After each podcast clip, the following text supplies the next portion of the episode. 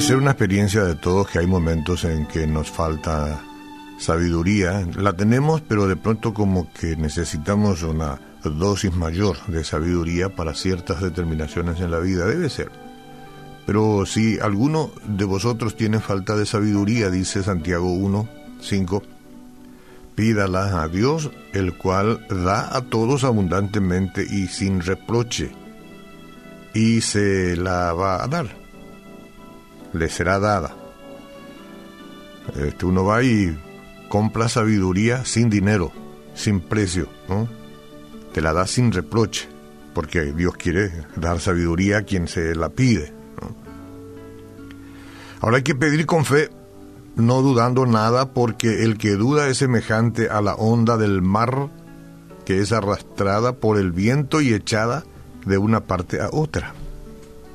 No piense, pues, quien de esta manera actúe, que recibirá cosa alguna del Señor, si es que duda.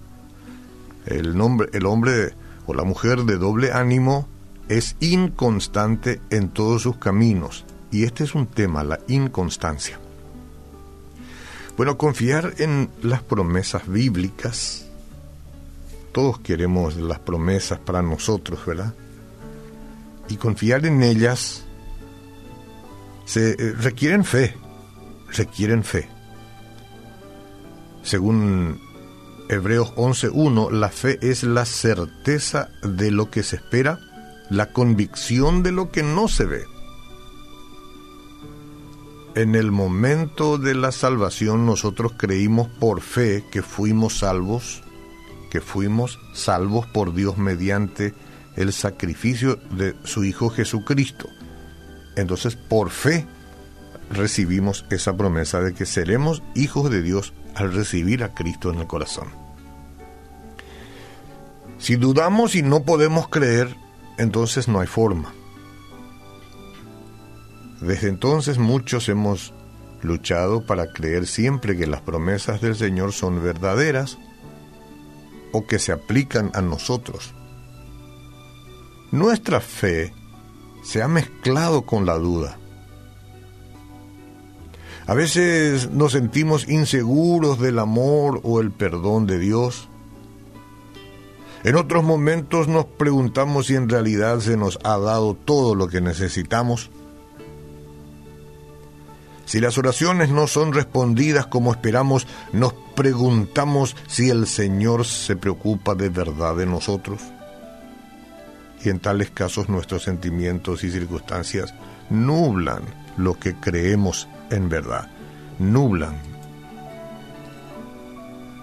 Y el enemigo alienta esto, sopla eso, para que nuestra vida sea una vida de duda, de dudar de Dios hay momentos en que estamos en la cúspide y hay otro momento que parece que, este, como cuando volamos en avión, tenemos un pozo de aire y vamos allá, abajo.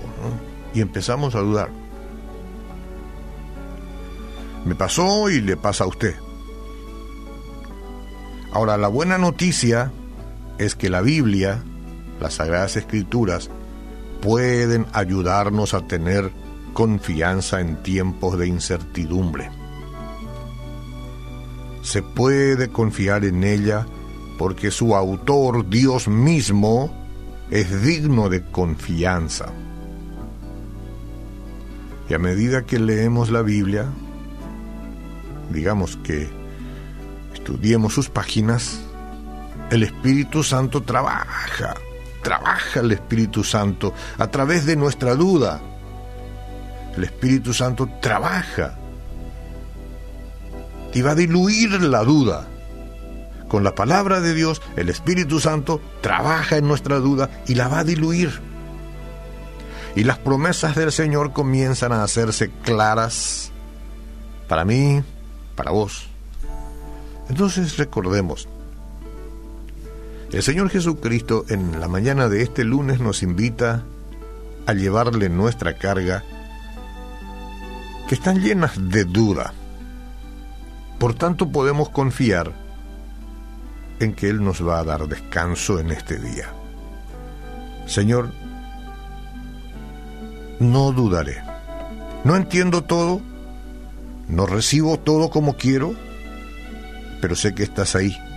No andaré por sentimientos, sino por fe. Creo que estás y que eres dueño de todo. Amén. Clamé a ti, Señor. Tu respuesta fue un no y no pude entender si tú lo puedes todo y sabes que eso yo volvería a sonreír.